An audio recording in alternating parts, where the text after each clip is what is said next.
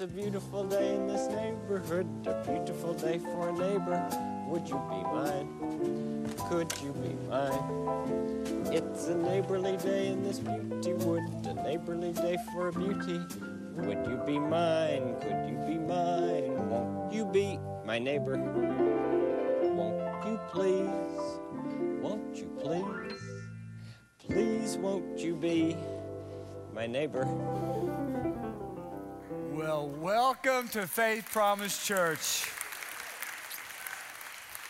Welcome in the front door of a new series, and if you don't know what's going on, you'll have to YouTube it like I did. Um, Mister Rogers' Neighborhood. I took off my jacket and I got a woohoo like we were doing Magic Mike or something. And all you guys that laughed are sinners, so... Uh, No, my dad's going to Google Magic Mike and I will be fired. I'm so sorry. So, hey, let's take advantage of the last sermon. I get to preach. Now, my name is Zach Stevens, and um, I have a good time. Have a good time. My, my name is Zach Stevens. It's my honor and privilege to serve as the uh, global student pastor and also as one of our campus pastors. And I love being here. I love being at Faith Promise Church and uh, being a part of the life change that we get to do. And I really do believe this series has revival implications, that if we'll follow through with what God has called us to do, our world will never be the same. Uh, and that, that's not just me speaking in faith. That is, I absolutely believe that. And we're going to get into some special stuff this weekend. I hope you're ready. I hope you're ready to be challenged. And I hope you're ready to get your hands dirty. But before we move on, we have to reference what happened last week. I've had the honor and the privilege, and I mean it when I say that, uh, to serve at Faith Promise. I celebrate. I celebrated ten years this week. I've been on staff for ten years, and I've served as a, a janitor, cleaning pee-off slides. I've been a, ah, ah, I can yell back there, guys. Don't you think I can't, okay? Um, I, I've been a janitor, cleaning pee-off slides. I have I've served as a student pastor, as a campus pastor. I serve anywhere that I get that, that I get the opportunity to serve. I do it with a joyful heart. Me and my family, uh, it, it is a privilege for us to serve Faith Promise Church. And and I, I got to start preaching here when I was fifteen. Uh, I've gotten a lot of opportunities, and I, I've gotten to stand on stage quite a bit at Faith Promise Church. But rarely is there a time, really, there's never a time where I feel more at, inadequate. When I feel more overwhelmed, like on Heart for the Harvest weekend, watching people who are clearing out their savings account, watching people who just, it, it's not about the amount, but it's about the obedience.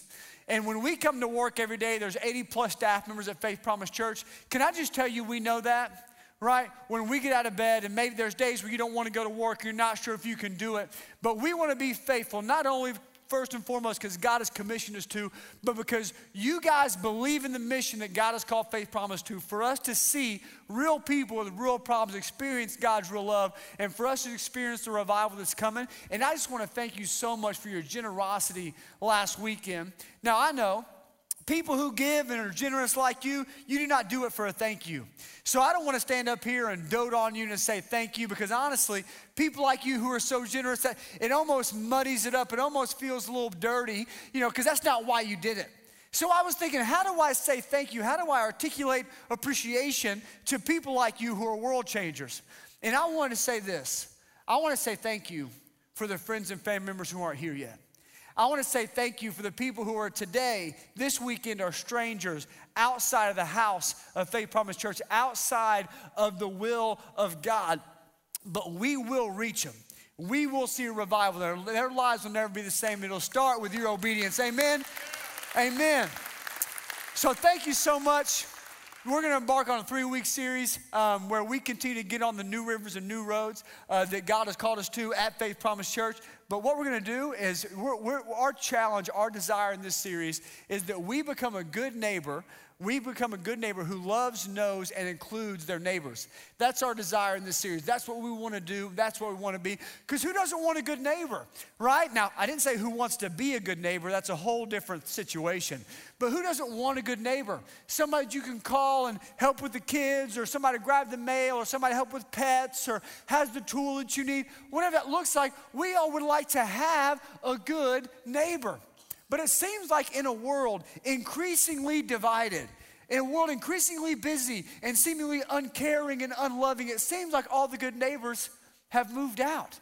It seems like they're gone. But remember, at Faith Promise Church, we do not look at the world and, and say, oh, you should be different, and I wish you would change. Remember, because we read in James chapter one, verse twenty-three, that when we look at the Bible and we look at our relationship with God, it is a mirror to see what we should do, not a window to judge the world, right? So whenever we look and say, where have all the good neighbors gone? We, ask, we do not say, where have they gone? What are they doing? We ask this, are we, are you a good neighbor? Are we a good neighbor to the people who live around us?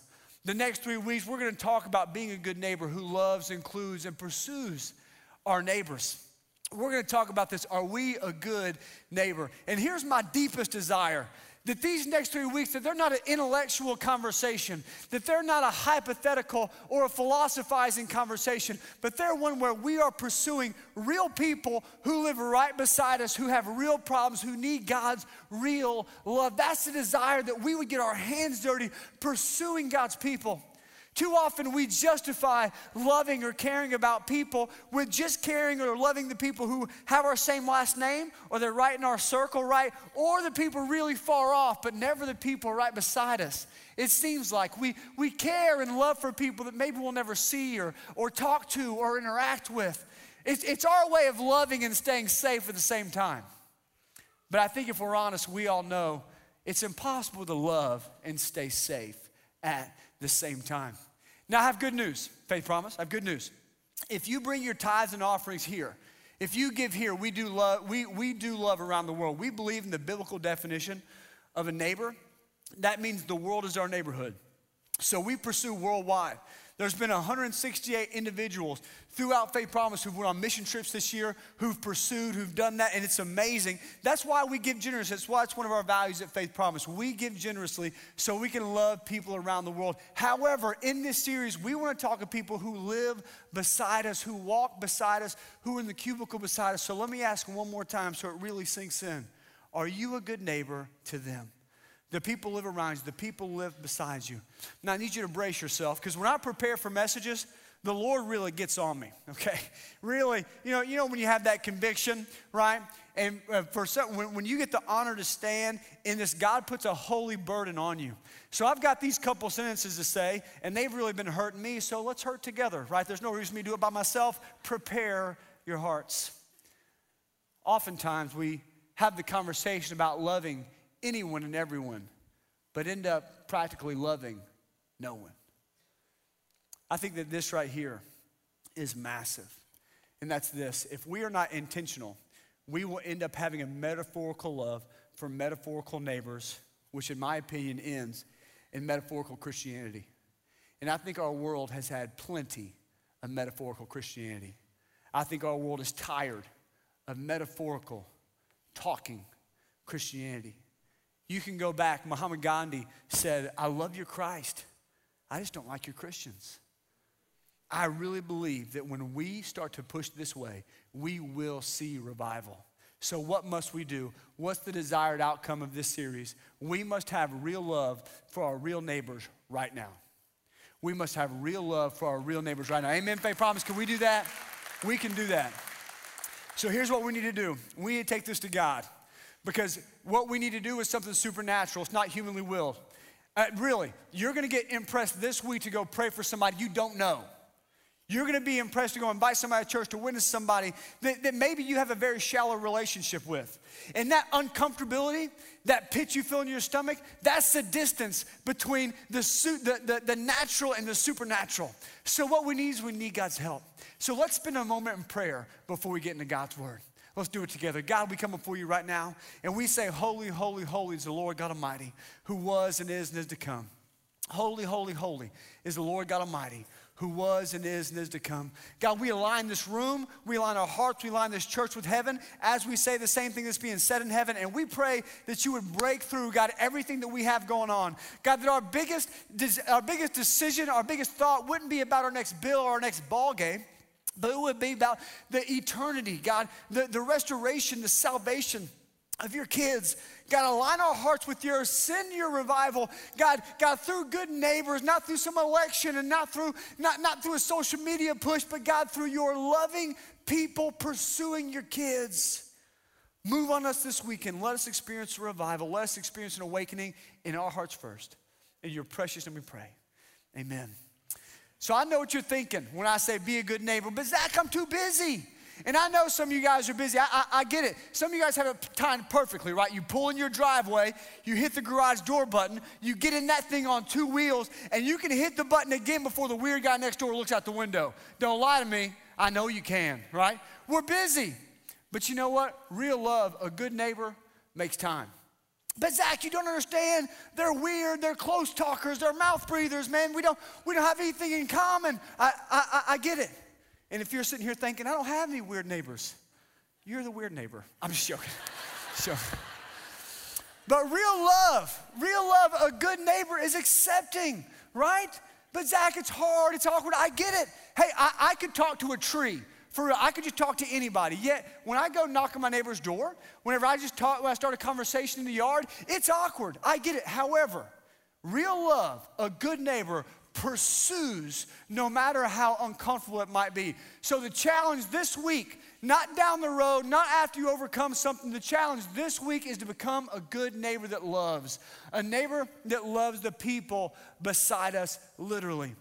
And there's never a better time than the holidays. The holidays, that they're a cheerful time for so many, but I know people within the walls of Faith Promise, within the walls of our Faith Promise campus that have lost wives this year, that have went bankrupt this year, that have lost jobs and kids, and that's just inside the walls of Faith Promise. Imagine not having this home, not having your group, not having people to do life with, because that's the majority. People are outside dealing with this stuff alone. There's never been a better time to be a neighbor. And let me tell you this, this is gonna, this, this should blow our minds. The people that you live beside, that was arranged by God. The people that you were around, that was arranged by God. Now, how do we know that, and why would that be the case? Are we just tickling your ears here? Are we saying what's, what's nice? No. See, in Acts seventeen, I believe twenty-four, it says this, "The God who made the world and all things in it, since he is the Lord of heaven and earth, does not dwell in temples made with human hands." When we leave, God does not haunt the halls of Faith Promise, okay? He is not walking up and down the halls at our campus and saying, hey, when they get back, I'm gonna tell them this. When they come back, I'm gonna ask them that, I'm gonna ask them this. When the light's turned off, this place is empty. Jesus leaves when you leave. No matter what happens in the car, no matter what you're thinking, Jesus loves you too much to leave you. If you're a Christian, when you leave, Jesus leaves with you. So many of us, I know I have some of my best friends in the world who say this. When we talk about God, they say, man, if I could just see, if I could just see something, if I, I, it, it would help me. Good, loving, good, God-focused neighbors, we are the rebuttal. We are God's rebuttal, God's answer to that doubt, to that fear, to that trepidation. It's us. God is calling us to be a good neighbor. God is calling us to be the vessel. God is calling us to be the answer. So many just feel like, man, I never get picked for anything. I never get to be or do anything.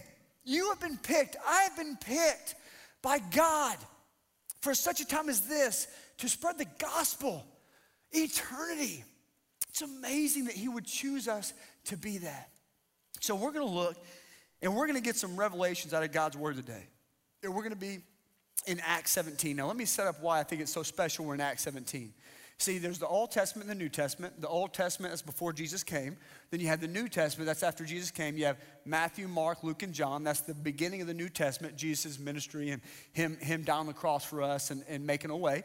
And then right after that, you have when the church begins. So it's Matthew, Mark, Luke, John, Acts. So what Paul's doing in Acts is really setting up how the church is supposed to be, how, how we're supposed to be on mission and stuff like that. So that's why it's so good we're looking at this, because I feel like the church and how we act, the people around us, it's gotten pretty watered down, right? So let's look at the intention. What is the intention of how the church should act? In Acts seventeen, starting in verse twenty-six, it says this, "And he made from one man every nation of mankind, to live, uh, to live on all the face of the earth, having determined their appointed times and boundaries of their habitation, that they, that they would seek God, and if perhaps they might grope for him and find him, though he is not far from any one of us." Now, I want you to get these things. You're going to want to write them down. They're massive. So if we go back to the beginning of that verse, we see that mankind, from one he met man, he made all mankind. We are the human race. We are not in a race with humans. We are the human race. We are not in a race with humans. Listen, you, you, you only can do so much. You can either hold competition or God's compassion, but you can't hold both. Everybody that you see, everybody that you interact with, Jesus died for them. Is that how we operate? Everybody that we walk beside, everybody that we talk to, everybody that you live beside, that you never stop to know their names, Jesus died for that person. I also want to see this, this word determined. This word determined means fixed. You ever hear about somebody like fixing a game or whatever where, the, where they can't lose? The game of eternity has been fixed, and it's with you. God has chosen you. While you were picking out curb appeal and square footage and, and school systems, God was picking out real people to live right beside you so you could pursue their real problems with his real love. Where you are, where you're going, where you've been, it's all been determined so that God can fix somebody to change their lives. As we go on, in that same passage, that they would seek God and perhaps they grow for, grow for him and find him, though he is not far from each one of us. I'm going to tell you something that's going to terrify you and really burn this in. This last sentence, though he is not far from each one of us. I am terrified of spiders. I hate spiders. They're, they're of the devil. They're the worst. All the legs, the eyes, the hair. It's, it's the worst. Even Granddad had long legs. I don't like any of them. Judge me if you want. Don't care. Okay? I don't like them. So people send me stuff on social media all the time, and they're like, you know, all this. And I'm like, oh, I hate your guts or whatever. That's loving banter. And um, somebody sent me an article that said there's so many spiders in the world that you're never more than eight feet away from a spider. Yeah, try to sleep tonight. I sleep with my mouth open. I'm scared to death, okay? Just, I, I know for a fact. I've dreamed all night about, ah! You know, I'm scared. Uh, so so it, it, it's, t- it's terrifying to me. But listen. When it says, though he is not far from each one of us, the people around you, now God is omnipresent. That means he is everywhere. But it's my desire, if anybody lives around any sort of faith promise people, that God is not far from any one of them because they are not far from us. That they're not far from God because they're not far from God's people. That I, I just wish when we drove into our neighborhoods, into our workplaces, that we wouldn't have the desire to get to where we're going really quickly and unbothered, but this would be our desire, that nobody is far from God because I just got here. See, so many of our neighbors have lost God, but God has not lost them. And God has not lost them because you're there. God has not lost them because he has called you for such a time as this to change their life through God's love. So this week, let's take some time. Let's take some small steps to become neighbors, good neighbors who love our neighbors. Let's do that. Let's take some time to become good neighbors who love our neighbors. And I want to look at a conversation between Jesus and this lawyer to really see, number one, Jesus' priority on being a good neighbor, but then also how we can be a good neighbor. In Luke chapter ten, verses twenty-five, uh, Jesus talked with this lawyer, and a lawyer stood up and put Jesus, him, to the test, saying, "Teacher, what shall I do to inherit eternal life?" It's a great question. What shall I do to go to heaven, to have a relationship with God? And he said to him, "What is written in the law, the Bible of the time? How does it read to you?" And he answered, "You shall love the Lord God with all your heart, with all your soul, and with all your strength, and with all your mind, and your neighbor as yourself." And he said, "You have answered correctly. Do this, and you will live." Now, let, let me condense that down. He asked Jesus, "What shall I do to be saved? What shall I do to inherit the eternal life?" Jesus said, "What does the law say?" The Bible, right? And if, if you've ever tried the Bible reading plan, you've read the beginning. What he said is the law, right? The Torah, right? The Leviticus. That Leviticus is like covered in chloroform. You ever start reading like, oh, God in heaven, right? It's because of all those laws. Yet, whenever Jesus said, "How do you read it? What's the most important thing?" Two. Out of the hundreds of laws, two. Love God with all your heart, soul, mind, strength, and love your neighbor as yourself. I want you to see there Jesus' priority on loving others. Only two laws. It wasn't about holiness. It wasn't about perfection. It wasn't about constant repentance. It wasn't, it wasn't about anything except for loving God and loving people. And I think that's special to note. God gave me this thought, because I really want to drive this home. I want us to leave with a burden on how God feels about us loving people. I have a daughter. Her name's Jael. Man, I love Jael. Oh, my gosh. She's just like my heart. Um, I have a son, too, but he's he's one. We're not sure how, how he's going to turn out. So my daughter, as of right now, she's great. River, it's a whole other thing. River, Potomac is still out. We're, we're, the jury's out. So I've got Jael. I love Jael. She's my princess.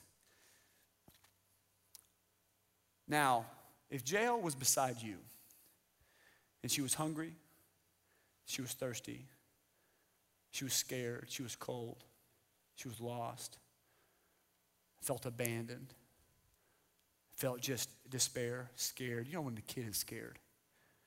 The next time, and you didn't do anything about it, you just sat there. The next time that me and you met, we have a problem. That's fair, right? At the end of our life, we'll sit down, Abba Father, and we'll give an account on what we did for his kids. We'll sit there, and he'll say, but why? Why didn't you go talk to him? Why didn't you pursue him? What will be our answer? I was too busy. Because you wouldn't do that to me if Jael was sitting beside you. I had a game to watch. I had a promotion to get. I don't know. Sorry, I do know. Those won't stand up. I don't know that God will let those stand. That's why the value that God puts on loving others is so high. So how do we do it? I believe we love God's kids the same way we love God. He said, love God with all your heart, soul, strength, and mind. So we love our neighbors the same way. We love with our heart. We, we, we love like a good neighbor. Some of us have to pull a Grinch and let our heart stretch. Outside of the people that we know, outside of our family, we have to love people that can't do anything for us. We have to love them. Our soul, who we are inside, looking like a good neighbor, caring for and wishing the best. We have to love them with our heart, with our soul, with our strength. We have to act. We have to do actions, right? Think back to when you were dating, or maybe if you are still dating. You do outward expressions to let them know that you care about them. Do we ever do that for people who can't do anything for us? Just bringing the trash up, just for, just for an opportunity for them to say, hey, why'd you do that? I just care about you. Hey, I just want you to know, I, I, I, I really, I just care about you. I want to be here any way I can. We love them with our strength, and then we love them with our mind. We think about them. You do not have to be a pastor to ask somebody, how can I pray for you, and to think about them. When I go around and visit my neighbors, I never tell them I'm a pastor. Because when you tell people you're a pastor, people just get weird, right? They, they won't answer the door with their beer in their hand anymore, right? They just get, they get weird, right? So when I go to my neighbors, the lady right across the street, and we, and I used to bring Jael with me so I don't think I'm a weirdo. I bring Jael with me. I don't wear a tie or ride a bicycle because I'll never open the door then, right? Okay, sorry. I'm never preaching here again. This is it. This is it, Mike. So, so I'm, I used to bring Jael with me, and we're talking, and um, sorry. And um, this is going off the rails, guys. But when I ask her, we'll talk, and then I'll give her my, my invitation, or I'll give her I'll give her my uh, whatever we like baked for or whatever, and then I'll say, "Is there anything I can pray for you?" She doesn't know I'm a pastor, and she doesn't say, "Hey, let me let me see your pastor I D. Let me let me let me let me see your you know never," but she will say, "Hey, my husband died a few months ago." And I don't know how I'm gonna make it. And I use my mind to love her when I'm driving away every day. I think, God, help her. God, help her. God, help her. We love people with all that we are. And when we do that, a good neighbor reveals God's character. A good neighbor reveals God's character. Faith Promise, we can defeat division right in our front yards. We don't have to wait on some election. We don't have to wait on some social media push. Amen? We don't have to do that. We can defeat it right here in our front yard. Do you pursue people who don't look like you? Because people give me a hard time. Some of my friends give me a hard time because I, I guarantee you, and maybe it's weird, but if if, if a white male walks in and somebody else, I'm, I'm going to pursue the somebody else first. Oh, why is that, Zach? That's weird. Well, I do that because we just never know how many representations of Jesus somebody will get. But every time they see you, that might be the one time they get a representation of Jesus, so pursue it. And everything the world is not, that does not look like our God, we reflect that in their eyes. We can defeat division right in our front yard. So we have to walk across the street, walk across the hall, walk across the cul-de-sac, and love people. We have to do that. And the greatest distance to cover is not a hallway, and it's not a cul-de-sac, it's not a street, but it's in our heart. It's in our priorities. Some of us, it's in our prejudice. We have to push past those things because it is God's desire and God's design for us to be one. When we say us, not just faith promisers, not just people who look like us, but for all of his children to be one. I can't tell you how many people say, Zach, what does God want me to do? How, what, what, I, I want to be used. We can be used by being a good neighbor, because a good neighbor brings healing. A good neighbor brings benevolence, and it brings understanding and courtesy and sympathy and integrity and mercy and kindness and acceptance and pursuit and love and so much more. Not because we're perfect, but because the God inside of us feels all those things for his kids who are far from him. Amen? That's, that's, how, that's, how, our, that's how our God views those people. If we're not careful, we will get stuck. We will run the risk of living in the suburb of superiority. And just like we can't hold competition and God's compassion, we also cannot hold comparison and God's compassion. We have to pick one, and we'll be held accountable for which one that we choose. This division that the enemy has caused, this has been since the beginning of time. In, in uh, Acts seventeen, that I was reading you guys earlier, Paul was talking to the Greeks. The Greeks thought everyone who wasn't a Greek was a barbarian. Paul was a Jew. The Jew. Now, God changed Paul's heart, but the Jews thought everyone who wasn't a Jew was a pagan. But we still do this today. Whenever we cause these divisions and these, and these sections off, but we need to know this. The only one who could look down on people is in heaven, and he chooses love. Let me guarantee you the H O A was better in heaven than in Bethlehem. You know what I'm saying? Let me go and guarantee you that. But yet he decided to shove all of his eternal glory and majesty and, and, and saving grace into this baby born into a barn so that he could be my neighbor. But what so many of us are doing in our hearts and minds right now, and what we're going to do in the car, let me tell you what we're going to do. We're going to do the same thing that that lawyer did. Because in Luke ten twenty-nine, this is what happened. But wishing to justify himself, he asked, who is my neighbor? This guy asked the right questions. This guy wanted to be saved. It seemed like he wanted to be saved. This guy was probably going to church, but what was his reason? What was his purpose? To justify himself. Our love, our compassion, our desire, our pursuit for people doesn't need to be about our own justification, but about others' restoration, about others' salvation, about others' experience the life that Jesus died to give them. So often we want a lower standard and less responsibility. But this, what we're talking about, it's impossible without God's help. That's why we talk about coming to church and going to group and having your quiet times. We don't get bonuses based on if you had quiet times or not. Or I'd come to your house more, right? We, we, we don't do that. But the reason we push for that is so that we can fill our eternal tanks and go out and do the hard things. Our world would look different if more believers would do the hard things and be the Christians that God had called us to be. Because get this right here. Give God some praise, because a gut punch is coming. Go ahead. We limit, when we limit who our neighbor is, we limit God's love.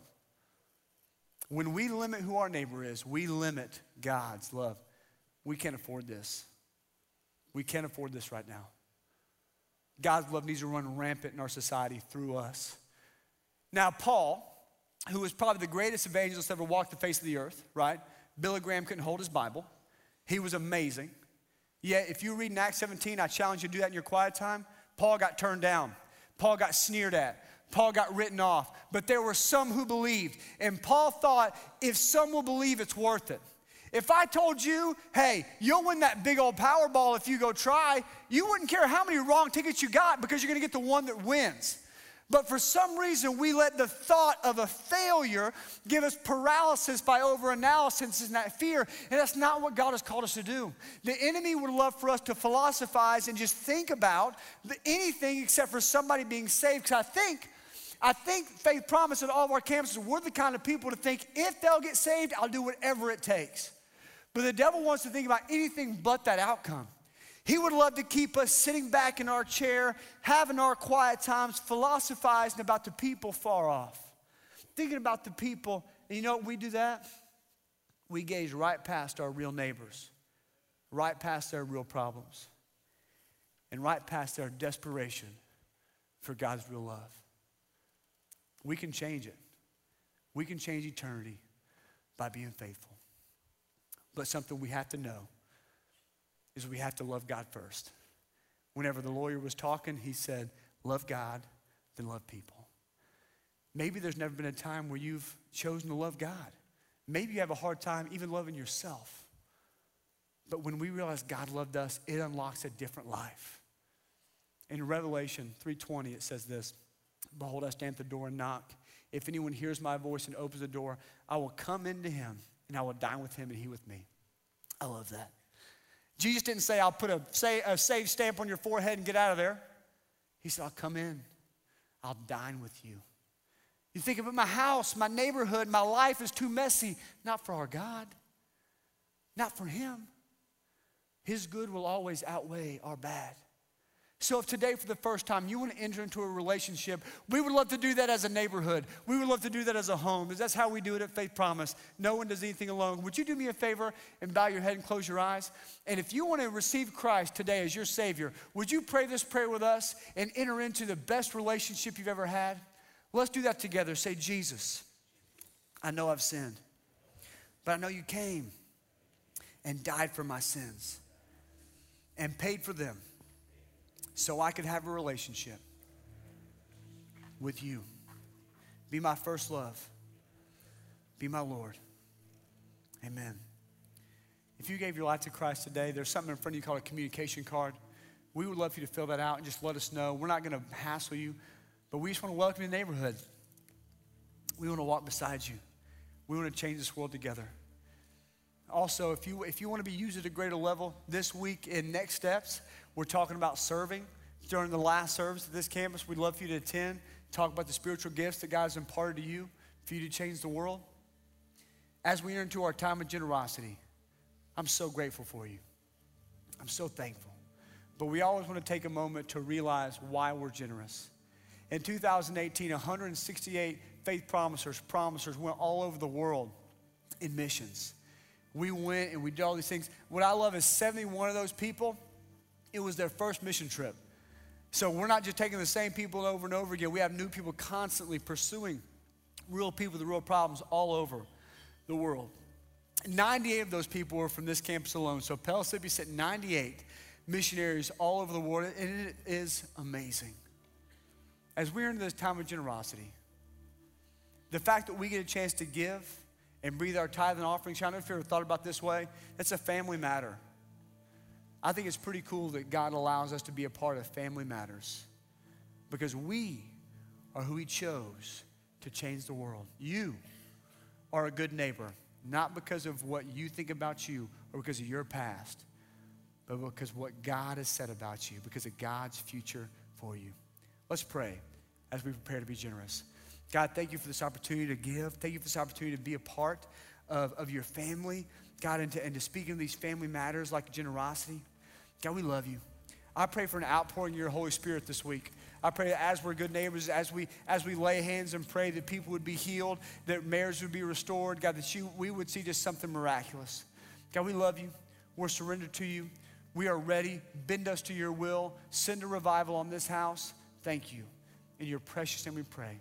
Amen. Let's worship in our generosity.